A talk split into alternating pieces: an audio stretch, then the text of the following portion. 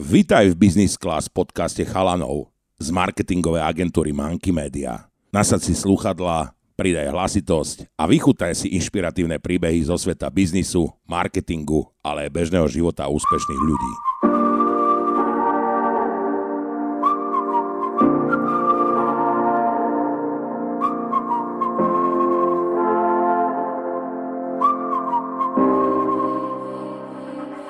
Dnes tu s nami sedí náš host Michal Novotný, ktorého určite poznáte asi skôr pod prezývkou Jakša. Michal je známy tým, že vo svojom živote prešiel rôznymi úspešnými biznis cestičkami, o ktorých možno mnohí ani netušia a o ktorých by sme sa dnes radi s Michalom porozprávali. Ahoj Michal. Čaute. Ahoj. Je tu s nami aj náš kolega Dominik. Čaute. Možno takto na úvod bude zaujímalo, ako vlastne vznikla tvoja prezývka Jakša? Toto si, to ste ma prekvapili, toto otázkou. Počuť, dostal som ju za posledný rok asi 10 krát na každom rozhovore. Ale vo veľkej rýchlosti je to, uh, je to nápad môjho bývalého trénera. Ja som kedysi, keď som bol mladší, tak som robil tajský box. Uh, moje meno uh, civilné je Michal Novotný, ale môj vizuál ne, ne, úplne nepasuje k Michalovi Novotnému, čo je vlastne úplne tradičné české meno.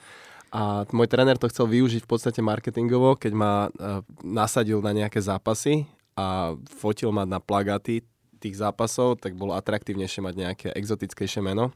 Čiže to bolo také tvoje fighterské tak mi, Áno, tak mi vymyslel uh, Puan Jakša, je celé, celá moja prezivka a ja som si nakoniec potom nechal len Jakša.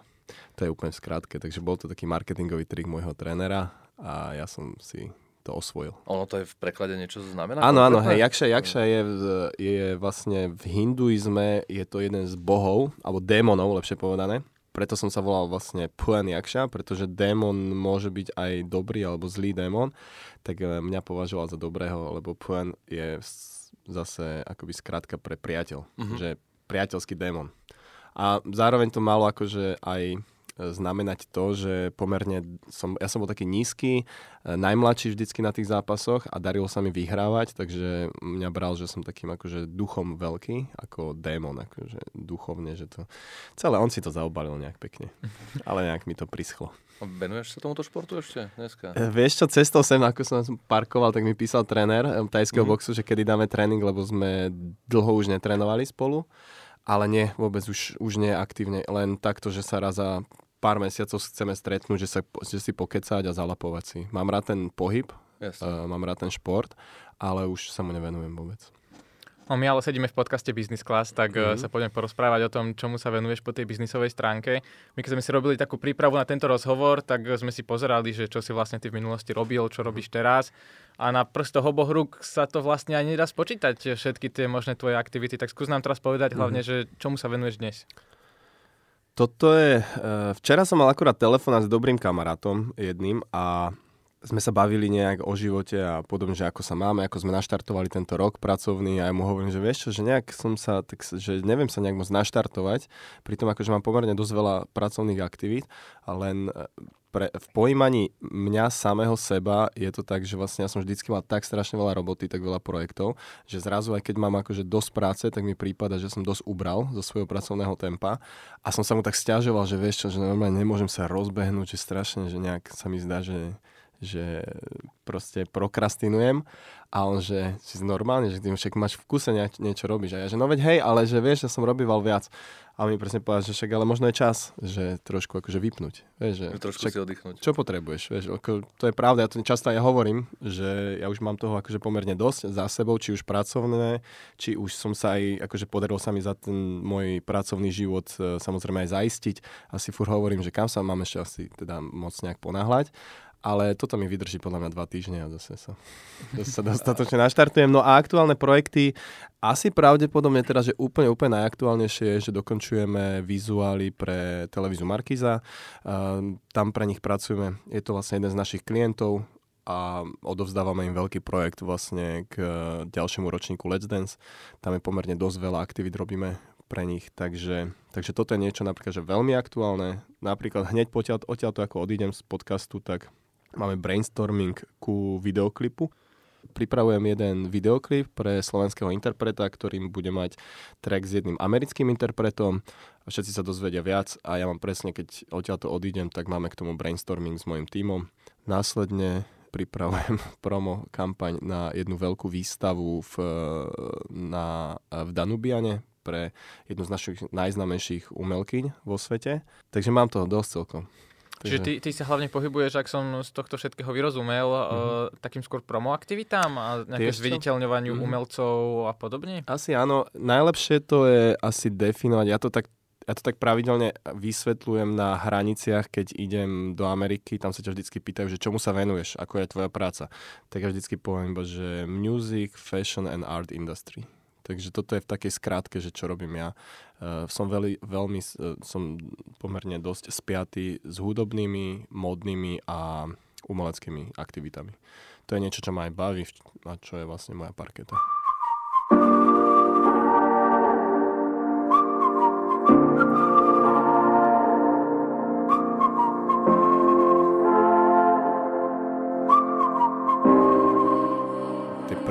Podnikateľské aktivity, tie vznikali už asi niekde na základnej škole. A ako to začalo teda? Prenajímal som korčule. Koleckové Áno, prenajímal som kolečkové korčule, potom som prenajímal môj videorekorder, v podstate všetko, čo som nejak akože mal a mal niekto to aj záujem niekto, tak som to bol schopný prenajať. akože fakt, ak sa tým zamyslím, ja som, som si asi už niekedy v 8 9 rokoch som prenajímal videohry, prenajímal som korčule, ten videorekorder, to mi zničil jeden môj klient, čo je vlastne otec môjho spolužiaka bol, lebo on si požičiaval odo mňa akože tie, e, ten videorekorder a on si on prehral, že 7 až 10 filmov denne, takže mi úplne zničil. čo sa tiež ma naučilo, akože vieš, že to je opotrebovanie a treba to obmieniať. A... Amortizácia tam bola. Áno, áno. No to boli také akože prvé aktivity, ako si vravel teda na tej základnej škole. Jasne. A čo sa týka takého nejakého legálneho podnikania už po tej mm-hmm. 18 tak uh, s čím si ty tak začínal? No je pravda, že som neodvádzal za tieto prenajmy, akože žiadne, žiadne dane. Takže keď ideme k legálnemu, tak v podstate ten prvý legálny bol trošku nelegálny, pretože ja som vlastne začal podnikať ešte v čase, keď som si nemohol otvoriť živnosť. Uh, myslím, že som mal nejakých 17. Tak ja som prizval vtedy môjho najlepšieho kamaráta, ktorý mal, myslím, že 19 rokov, aby si otvoril on živnosť a na, na, na základe jeho živnosti sme začali podnikať. Bolo to vlastne moje podnikanie, ale takým spôsobom akoby nejaké naše spoločné, mm. aby to bolo legálne. A to bolo vlastne, že som otvoril jeden z prvých hip shopov na Slovensku čo v podstate vtedy bolo ešte taký dosť uh, metúce to bolo, pretože človek si nikdy, moc ľudia si nevedeli predstaviť, čo je pod dojmom, že vlastne, čo je hip shop. Že čo tam budeš predávať? Kazety a široké nohavice? A ja, že hej, no. Kazety a široké nohavice som tam predával, presne. Čo to je ono? Áno, a akože teraz decka alebo ľudia celkovo aj čo sa zaujímajú o streetwear, tak to berú úplne automaticky, ale ja keď si napríklad spomeniem, že som donesol úplne prvé Air Forcey biele na Slovensku, alebo prvé Air Maxy, ktoré sa dali kúpiť na Slovensku, 90 také tie štýlovejšie, tak sa dali kúpiť vlastne u mňa v obchode a to, to bolo veľmi výnimočné práve. Čo? To tu vtedy vôbec nebolo. Toto. No absolútne to... nie a bolo to samozrejme sa chytali každý za hlavu, prišiel ku mne do obchodu a boli tam topanky za 4000 slovenských korún čo teraz akože hej, 140 eur, čo vlastne kúpiš základné modely, ale v tom čase topánky sa predávali za 900 až 1300 korún. A keď ja som otvoril obchod so štvortisícovými, tak ja som si vypočul rôzne veci akože od rodičov v tom čase. Ale zákazníci sa postupne nejaký asi vybudovali teda a malo to úspech potom? Vieš, ja som mal ten obchod v Žiline a pravidelne som inak mimochodom tieto Air Maxy som vozil najčastejšie do Bratislavy klientele. Takže uh, v, Brati- Žiline si chodili pozerať ľudia tie veci, ale kupovali ich v Bratislave ľudia, čo vlastne... A odkiaľ si, vlastne, odkiaľ si vlastne odoberal tie produkty? Vtedy to asi nebolo jednoduché nadviazať spoluprácu. Nebolo, nebolo. Uh, toto je vlastne celý ten príbeh toho, že vlastne ten hip show, ktorý som otvoril na Slovensku, to je Queens, ktorý vlastne je stále existujúc, existujúca pobočka. A ja som v tom čase s majiteľkou českých pobočiek Queensu, som jej vtedy navrhol, eh, že mám záujem otvoriť niečo také podobné na Slovensku a že bude najrozumnejšie, ak by sme spravili franchízu.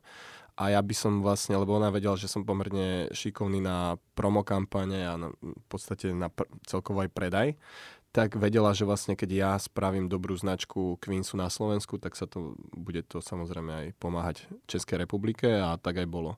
Ja som v tom čase vlastne začal aj organizovať pomerne dosť veľa eventov hibopových, ktoré boli nazvané, že Queens Maidan. E, rozrastali sa po celom Slovensku, takže vlastne to povedomie, to povedomie to je, toho obchodu vlastne rástlo na všetkých možných frontoch. Ja si pamätám, že som raz bol na jednom evente v Žiline, kde bolo asi 1200 ľudí a ja prisahám, že tam bolo 900 ľudí v našej mikine z obchodu. Ja som tam stál na tom povedal, som takto sledoval celý ten, ten fanbase tam, ktorý šiel na, prišiel na tých, toho repera a úplne som bol happy, že toľko mikin tu mám pod jednou strechou. Že, že content marketing vo svojom najlepšom svetle. Áno, no vymýšľali sme si to vtedy, vieš, to nebolo, teraz už keď ideš ten marketing, tak vieš kopírovať plno ciest v tom čase ja som si som tak varil z vody, vieš, že som si iba hovoril, OK, tak uh, poznám nejakých reperov, chcem im spraviť koncert, uh, sám som aj už vlastne v tom čase nejakým spôsobom uh, aj DJ-oval, akože hrával som. Snažil som sa napríklad doho- dohodnúť väčšinou uh, ž- s promotérmi, ktorí ma bukovali ako DJ na ich party, že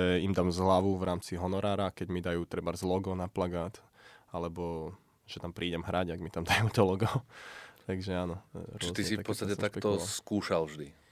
Áno, tak uh, vieš, ono podnikanie je jeho skúšanie, hej, že keď tak. pôjdeš iba v zábehnutých veciach, tak ono to asi sa moc, ne, asi nespravíš nejaký, moc, nejakú dieru do sveta, vieš, väč, budeš iba v takej, takej rovinke, ale ak chceš vystreliť, tak musíš veľa skúšať, riskovať a priniesť hlavne niečo, čo tu nie je, hej, to je, to je myslím, že akože veľmi podstatné. Čo, čo bol v tvojej doterajšej kariére možno taký najväčší risk, ktorý ti ale priniesol nejaký najväčší ten reward, nejaký, nejaký ten výsledok? Vieš čo to, že som sa presvedčil o tom, že môžem robiť úplne hoci čo, čo ma napadne. To je určite, to bol najväčší risk. A ja keď som otvoril ten uh, obchod prvýkrát, tak ja som zamestnával v podstate moju kamarátku jednu, ktorá vlastne ešte študovala na vysokej škole.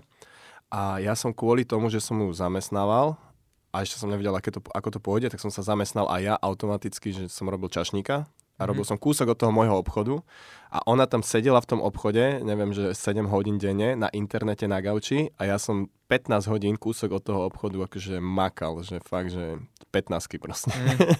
a dostal som akože veľmi podobnú výplatu, ako som platil jej. Takže ten moment, kedy som dal akože výpoveď a a rozhodol som sa, že idem sa venovať čiste už len tomuto biznisu, tak toto bol jeden z tých akože najväčších samozrejme riskov.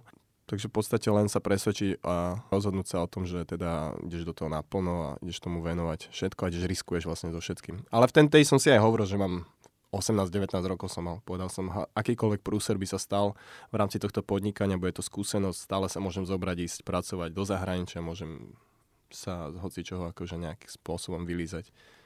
Ako potom to tvoje podnikanie pokračovalo ďalej? Akože my vieme, že hey. si začal aj s nejakými vlastnými značkami, čo ťa ako keby mhm. inšpirovalo sa posúvať ďalej, že neostať iba povedzme pri tom jednom, dvoch obchodoch na mhm, Slovensku, mm-hmm. ale skúšať niečo ďalej. No, tá značka prišla až neskôr. Uh, ja som otvoril lepšie, s mojim, s parťakom sme otvorili e, dve predajne na Slovensku, mali sme Žilinu a Košice. Ja som dosť pokúkoval samozrejme po tej Bratislave, keďže mi tu už rásla tá klientela, ale bol, ta, bolo také nepísané pravidlo ešte s jednou, s jednou našou konkurenčnou značkou, že sme mali ako nejakých podobných odberateľov a povedali sme si, že teda nebudeme to nabúravať.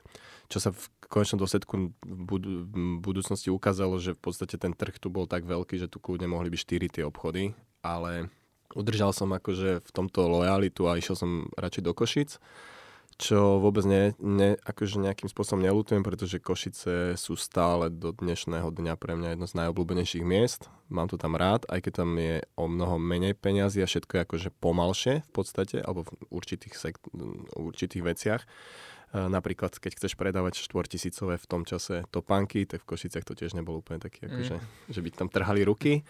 Ale bolo tam napríklad viac určite klientely takejto ako v Žiline. No a ten ďalší krok bol vlastne, že ja som sa rozhodol zatvoriť obchody asi po nejakých šiestich rokoch podnikania. V čase, keď to naozaj už prichádzal ten golden time, pretože ma to prestalo baviť. No, a toto je vlastne moje celoživot... No, a toto je moje celoživotné prekliatie, že ja vlastne skoro všetky moje projekty v určitom bode, kedy už uh, fungujú a už sú zabehnuté a už všetko akoby má, má prichádza ten čas uh, zbierania plodov, tak mňa to omrzí akože, a chcem sa posúvať ďalej. Nerozmýšľaš si na takou cestou, že nejako to outsourcovať, že si najať nejakého povedzme riaditeľa, čo to bude mať na starosti a ty budeš od toho akože úplne exitnutý, ale stále ti to bude nejako bežať? Áno, samozrejme, teraz v dnešnej dobe sa takto nad tým sa zamýšľa. Uh, ľudia, ktorí, ktorí v podstate vyštudujú vysokú školu, majú nejaké podnikateľské základy, uh, tie postupy, rozumejú tým postupom, tak samozrejme nikto z nich by nikdy fungujúci biznis nepoložil. Ja som, ja som nikdy neštudoval, napríklad uh, žiadne, ja som ekonomiku som mal, ja som vyštudoval hotelovú školu, tam sme mali základné ekonomi, akože predmet, že ekonomiku a účtovníctvo, ale nikto nikdy som sa nejak nepripravoval na to podnikanie, akoby tie, na tie postupy, také ako keď ťa pripraví na to škola vysoká. Mm. Preto keď sa ma niekto pýta, že čo si myslím o vysokej škole, tak ja vravím, že je to rozhodne, že, že je to samozrejme o tom prístupe, že aký chceš mať k tomu, že ak chceš vysokú školu si dať len kvôli tomu, že ti to rodičia slúbili, že keď pôjdeš ešte na výšku, tak budeš mať zaplatené a môžeš vlastne žurovať mm. celú tú vysokú školu, tak vieš čo, radšej sa na to vykašli a začni podnikať, lebo ťa to viac naučí ako tá vysoká škola. Ale keď budeš chodiť na vysokú školu a popri, po, vo svojom voľne si budeš hľadať ešte stáže zadarmo, budeš chodiť na brigády a naozaj sa venuješ tomu, čo chceš študovať, tak vysoká škola je brutálne dobrá škola. A keby som možno uh, dneska bol s mojimi vedomosťami teraz, tak sa možno, že k tomu nejak inak postavím, ale na 99% by som asi spravil to isté, čo teraz, lebo vlastne mm. v podstate to robím tiež, že ja, sa, ja dosť fungujem pocitovo, akoby. Že ja nikdy nemám moc akoby nejaký extra podnikateľský plán, väčšinou začnem robiť veci, ktoré ma bavia, ktoré, ktoré sa s nimi chcem nejakým spôsobom spájať. A no, ono to nakoniec zatiaľ, musím zaklopať, že vždycky prinieslo úspech alebo nejaké peniaze po nejakom určitom čase.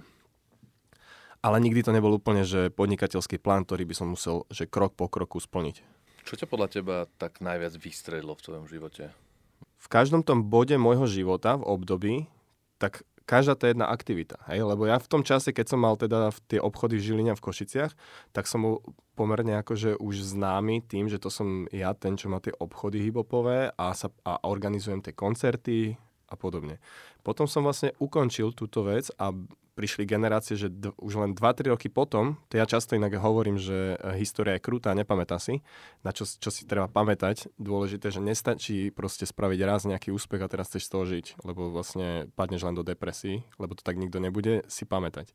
Takže ja v momente vlastne tú, tú bublinu okolo seba, ktorú som sa mi podarilo nafúknuť napríklad tými obchodmi, tak tá, tá plaskne behom dvoch rokov. Potom následne prišlo, robil som manažera uh, Ačkovým interpretom, tak tam som sa zase v tomto, uh, na tejto scéne akoby stal, stal pomerne populárnym, ale v momente, ak som to ukončil, tak do dvoch rokov vlastne nikto ma neprezentoval ako Jakša ten, čo vlastne robil manažera, mm. ale väčšinou už mňa zase poznali ľudia kvôli tým môjim aktuálnym akože aktivitám ja si myslím, že teraz tým, že som, akože som absolútne nebežec, ale často bežím a rozprávam o tom, tak mňa veľa ľudí iba pozná ako niekto, niekto, kto sa snaží presvedčiť ľudí, aby v útorok večer vybehli a išli si zabehať, ale nikto ti z nich nepovie, že a on robil toto a toto a tieto aktivity, vieš.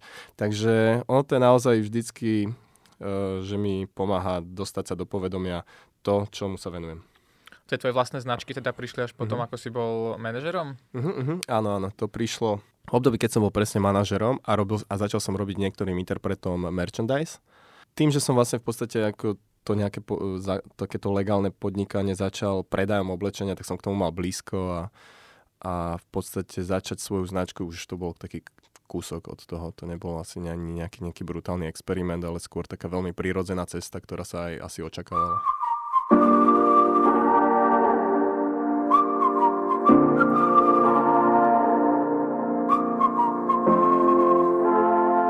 Počúvate podcast Business Class, dnes je tu s nami Michal Novotný, ktorého všetci veľmi dobre poznáme pod eh, prezývkou Jakša. My sme trošku načetli tie tvoje začiatky vlastných značiek. Poďme sa teda pozrieť na to, že čo ťa vlastne ako keby inšpirovalo k vytvoreniu tej vlastnej značky a na akých takých základných princípoch si ju vlastne staval. Že je veľmi veľa značiek na svete, oblečenia, fashion a podobne, že čím si sa ty chcel povedzme odlíšiť od tých už zabehnutých konkurentov? No minimálne na Slovensku uh, sme sa odlišovali tým, že v tom čase streetwearové značky nevyrábali svoj textil. Že streetwearové značky v tom čase, ktoré existovali, tak v podstate robili to, čo robia aktuálne sám v rámci merchandise. Že nakúpili si akoby hotové produkty už od nejakých, nejakých labelov a potlačili si ich my sme v tom čase práve chceli ísť akože tvrdohlav. Dokonca jeden z našich claimov bol, že no shortcuts.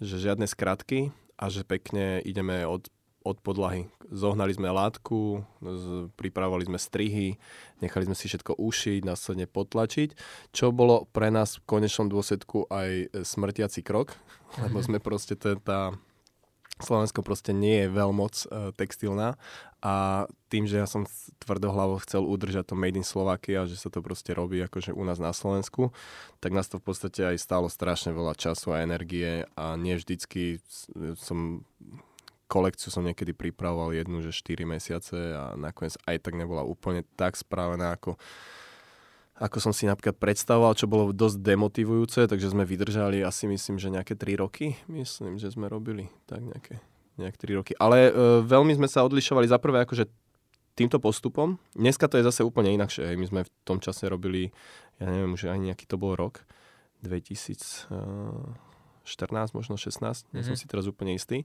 Dneska už je e, zase opäť ten textilný priemysel na Slovensku na tom o mnoho lepšie a už by sa to dalo rozhodne jednoduše vyrábať. Tá doba by bola o mnoho kratšia, ako to bolo, mm, keď sme to robili.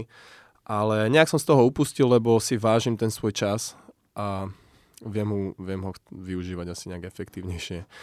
Ale čo bolo ešte veľmi, akože sme sa určite uh, vymýkali, tak to bolo tým, že ja som do toho tých oblečení, do, do tej značky obliekal amerických interpretov rôznych, alebo celkovo New Yorkčanov čo samozrejme tu pre e, slovenského diváka alebo ľudí, ktorí prípadne zákazníka, tak bolo o mnoho atraktívnejšie ako tým, že sa tu objavovali v, v tom iba Slováci. A ako si sa vlastne dostal do toho New Yorku? Ako si tam tú svoju značku pretlačil? No, letecky s vecami v taške. akože som hastlil úplne. Ja som vždycky naplnil. Ja som často vlastne párkrát sa mi stalo, že keď som šiel do New Yorku, tak ja som nemal priestor na svoje vlastné osobné oblečenie, lebo som to naplnil totálne, že tovarom čo mi nerobilo problém, lebo som si nakúpil aspoň. Vieš, tam som doniesol plno oblečenia, rozdal som to tam reperom, narobil som s nimi lookbooky a cesto som si naplnil akože kufor novým oblečením. Takže vlastne takto to bolo, no. Ja som, ja som tých uh, ľudí v podstate oslovoval, prenasledoval, otravoval, proste obliekol som ich, no. Až. A keď som ich ešte aj obliekol, tak som ich väčšinou často aj nafotil, lebo však nemal som akoby kapacity na to, aby som mohol zobr- sebou zobrať uh, akože nejakú produkciu. Takže som sa musel naučiť v podstate nejakým spôsobom fotiť, nejak základne natáčať, aspoň nejak v nejakom základnom móde. Keď si to potom spromoval takto cez tých reperov, mm-hmm. tak uh, si sa dostal do takého štádia, že si mal väčšiu nejakú klientskú základňu v Amerike, v New Yorku ako na Slovensku? Nie, nie, nie, vieš čo, tieto aktivity rozhodne zatraktívnili tú značku na Slovensku a v Čechách. To na 100%. Mm-hmm to pomáhalo to, že vlastne tie lookbooky, vždycky sa potom už očakávalo, že nová kolekcia, že tak s kým tu tentokrát nafotím alebo podobne. Takže už tam, tam možno, že toto spravilo taký, taký vibe okolo toho.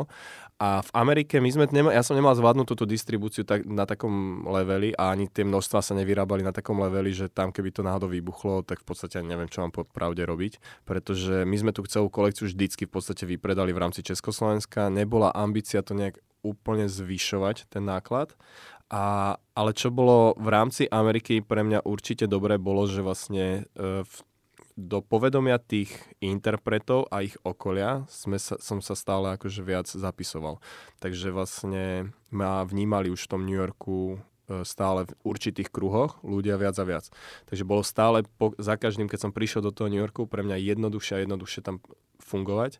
A No a dnešno, dnešnej chvíli si sa cítim akože v New Yorku naozaj ako doma len z toho dôvodu, že ja keď chcem ísť na nejaký veľký koncert, tak proste napíšem pár ľuďom a vždycky viem, že ma tam napíšu na guest list, alebo keď potrebujem nejakú produkciu, teraz sme tam točili klip Separovi a potreboval som v podstate 20 homies do klipu, ktorí budú naozaj akože real New Yorkčania, tak som si mohol vyberať ešte, že kto tam príde a podobne. Takže to zázemie určite aj toto sú jedny z aktivít, ktoré mi tam otvárali dvere a pripravovali, pripravovali zázemie na tie ďalšie aktivity, ktoré som tam neskôr začal robiť v Amerike.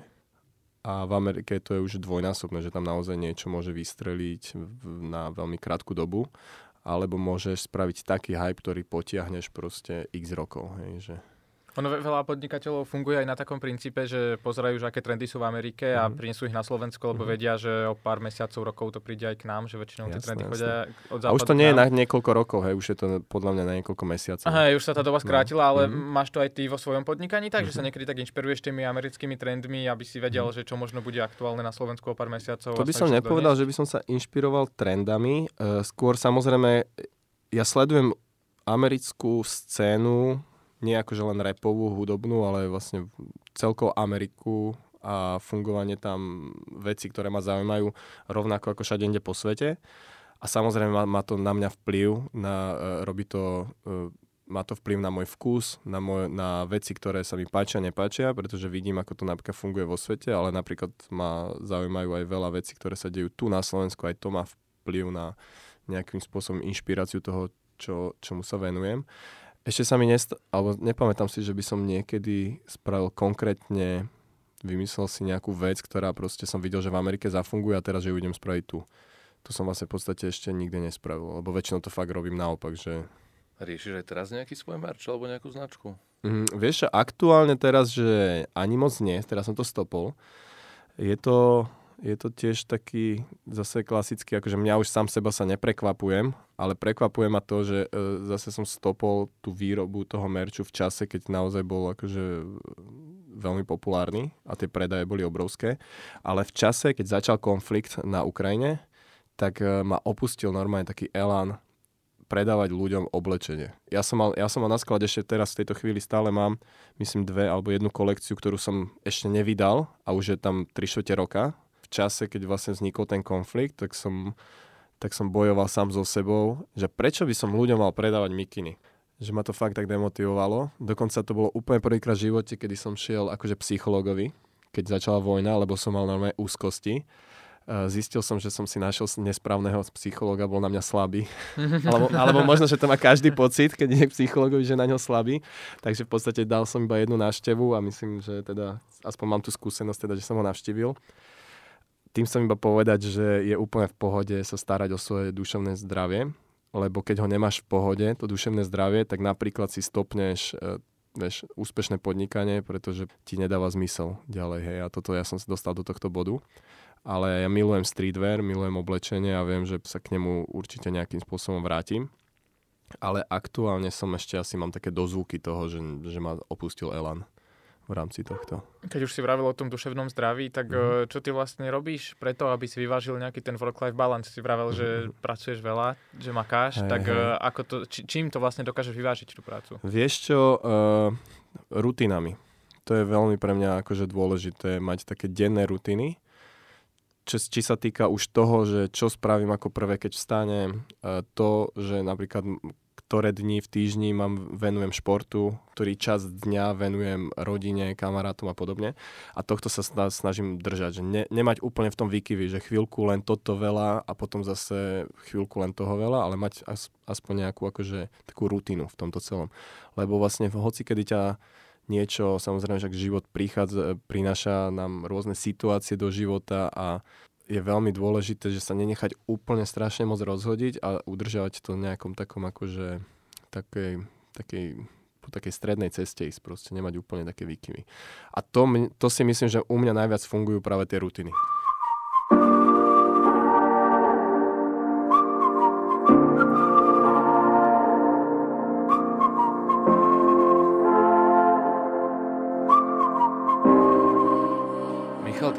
Momentálne rozbehnutý jeden projekt, eh, je to label Fuck Them. Čo riešite v tomto labeli? Máte tam aj nejaký merch, alebo čo sa tam deje? Fakdem nebol nikdy akoby, ako label, ale Fakdem bol v podstate taký kreatívny dom, ktorý zastrešoval rôzne aktivity, ktorým som sa venoval.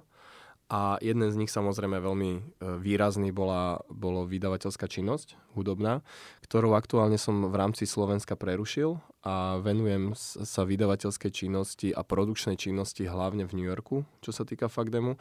Takže vlastne tam sa skôr je teraz aktuálne všetká energia ide do budovania tej značky Fakdemu v Amerike.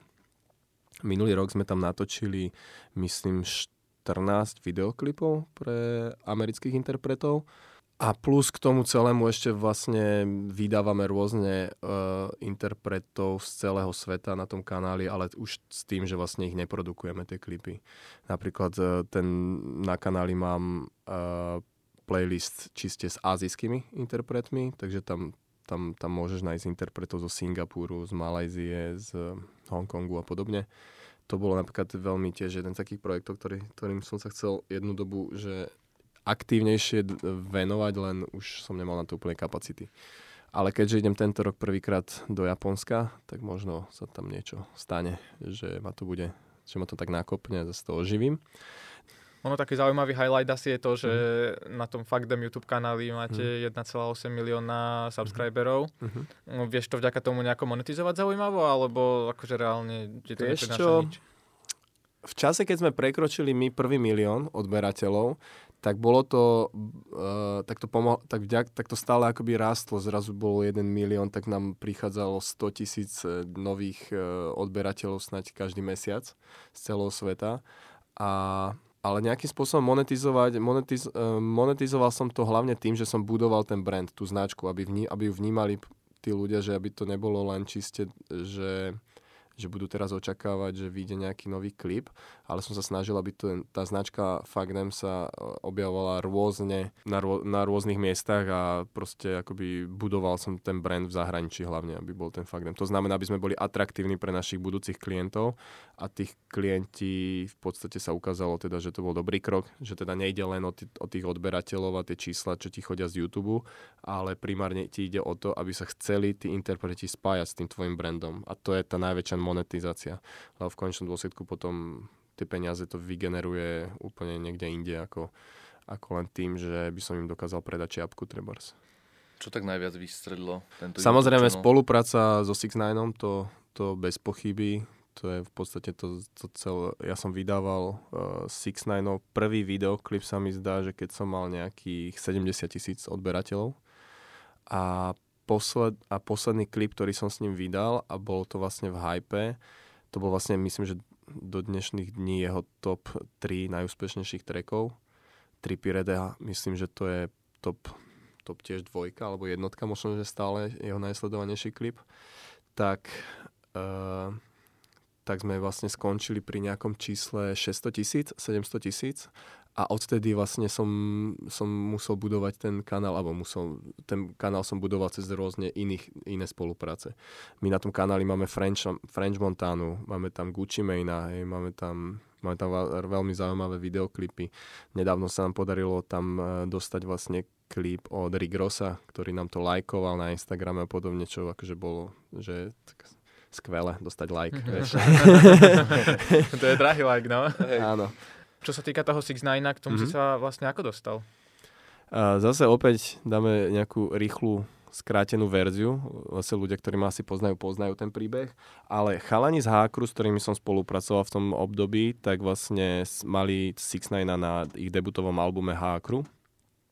Potom ako vyšiel, vyšiel tento videoklip, tak ja som ostal, ja som ost, či keď vyšiel tento track na tom albume, tak ja som so 6 9 ostal v takom nepravidelnom kontakte, kedy keď niekde hrali chalani napríklad tento track, tak som mu natočil video z toho, z toho koncertu a poslal som mu to privátne, vždycky sme spolu len tak komunikovali. On v tom čase mal 1500 followerov, hej, alebo tis, možno neviem, nejaký, nejaké takéto číslo. No a tým, že vlastne ako som chodieval pravidelne do New Yorku, a ja som jedno obdobie tam bol asi necelé 2-3 mesiace, tak um, mi pomerne dosť aktívne písal, že by sa chcel stretnúť a vymyslieť nejakú spoluprácu. Lenže on žil v časti, do ktorej sa mi moc nechcelo, ale ja som žil v tom čase v Harleme dosť hlboko, takže v podstate bolo to je rovnaké, okay. úplne rovnaké prostredie. Jasne. S tým, že akurát sa mi tam stále akože nechcelo ísť metrom hodinu a pol, no to je jedno. Každopádne na konci celého toho môjho pobytu a on veľmi aktívne ma v podstate bombardoval skoro každý druhý deň. Som dostával správy, že kedy sa vidíme nasledujúce dva mesiace. Naozaj, to bolo že veľmi intenzívne. Čo mi už trošku potom aj ubralo taký akože elan z toho, že sa s ním chcem vidieť, lebo bol aj dosť, že pušoval. Ale povedal som si, ja som vždycky bol k nemu veľmi akože priateľský a slušný a už jak sme stále nejakým spôsobom sa boli, ostali v komunikácii, tak som mu slúbil, že sa stretneme a ja som sa s ním stretol dva dní pred môjim odletom vtedy z New Yorku a zistil som, že to je úplne skvelý chalan, zoznámil ma so svojou mamou, zobral ma k sebe domov a mali sme akože dobrý čas a dohodli sme sa teda, že budeme spolu nejakým spôsobom spolu, spolupracovať ďalej. No a tam už potom začína ten príbeh, ako som prvýkrát donesol Six Nine teraz na Slovensko. Spravil mu jeho prvé koncerty v Česku a Slovensku. Vymyslel som mu vlastne marketing, alebo taký marketingový plán sme to nazvali, že z Európy do Ameriky. To znamená, že som povedal, že ja mu v Amerike neviem pomôcť sa preslaviť, lebo tam som nemal také dobré zázemie a povedal som mu, že v podstate dokázal by som to skôr naopak, že na Slovensku a v Čechách by som mu vedel ho spopularizovať, následne prípadne v Európe a potom ako pomerne alebo známy interpret z malých, z malých štátov na Slovensku sa môže vrátiť do Ameriky a u, uvidí sa, čo sa stane. A to je presne to, čo sme sa držali a, a čo sa vlastne aj stalo. Hej, že e, na Slovensku v Čechách som mu spravil nejaké jeho prvé koncerty, nechal som ho e, vystupovať ako predkapelu známejším interpretom, takže som ho tam dotlačal, dokonca jeho jeden prvý koncert v Prahe, to bolo vlastne na koncerte Faraona a ja si pamätám, že manažer Faraona akože odmietol, že tam nemôže vystúpiť on, ale následne som to pretlačil, nejak, že tam proste bude vystupovať. Myslím, že doteraz veľmi to rád spomína Faraón, Faraón, že tam mu vystupoval Six Nine kedysi. No a, a tak sa to spustilo potom celé. E, koncert v Paríži, v San Petersburgu, behali sme po Európe, tam som spravil nejaké koncerty, vyšlo gumo a príbeh už svet ďalej pozná. A dnes ešte si s ním nejako v kontakte? Alebo Keby si sa ma spýtal pred týždňom, tak ti poviem, že už dlho nie, ale teraz mi písal 4 dní dozadu, prišla mi nejak v noci správa iba, že I miss you, Jakša. Okay. Tak, alebo ja, ne, ja mu nejak nereagujem ani na správ, nie sme vôbec v žiadnom kontakte, tak, som, tak, sme, ma, tak sme prehodili pár zdvorilých správ, kedy boli ukončené tým, že som ho pozval zase na Slovensko, nech si príde trošku oddychnúť od slávy. A to a? To nemôžem povedať, lebo si neoddychne od Slavy, keď sa príde náhodou. Ale... Zbombardovali. ale ak náhodou sa na dva týždne odmočím z môjho Instagramu, čo ľudia vedia, že to není moc bežné u mňa, tak asi budeme niekde schovať niekde v Trebišove. A... V horskej chate. Áno, no jasne, tak tak vyzeral aj náš jeden z posledných výletov, keď tu bol na Slovensku, že som že som vlastne prenajal niekoľko chat v Tatrách a tam sme išli s celou partiou, s kuchárom, s tetovačmi a aby boli sme kľud. tam. Aby bol kľud, Jasne. presne. Lebo v tom čase mal akorát e, turné v Európe a viem, že rovno statier sme leteli vtedy uh, do sme cestovali statier do Krakova a z Krakova sme leteli do Londýna, kde ho nepustili vlastne na koncert. Mm-hmm. Takže sme leteli len my celý tým. Dostali sme sa cez colné a jeho tam rovno zobrali bokom. OK. Dobre, vráťme sa ešte na chvíľu takto k záveru k tvojej značke mm-hmm. Jakšovi. Mm-hmm. Ty máš na Instagrame viac ako 100 tisíc followerov. Mhm. Využívaš mm-hmm. túto základňu aj na nejaké influencerské aktivity, že promo povedzme nejakých cudzích značiek, alebo sa vyslovene venuješ iba tým svojim? Uh, vieš čo, asi by bolo... Mm, bolo blbé hovoriť, že, že ja nie som influencer a ne, nespolupracujem s tými značkami, pretože vlastne ja si uvedomujem, že ten dosah na tých ľudí mám a, a že to influencerstvo z mojej strany nejakým spôsobom funguje, pre, tomu, že uh, som pre ľudí stále pomerne dosť dôveryhodný, pretože vedia, že sa nespájam moc so značkami čiste len kvôli tomu, že by to malo pre mňa nejaký akože finančný benefit. Takže, takže áno, spájam sa so značkami rôznymi, ale musia to byť značky, ktoré, ktorým dôverujem, ktoré ich produkty reálne využívam či pred spoluprácou, alebo až po tom celom, ako to prebehne. Takže, takže áno, robím aj s mojim Instagramom ako pracovným nástrojom.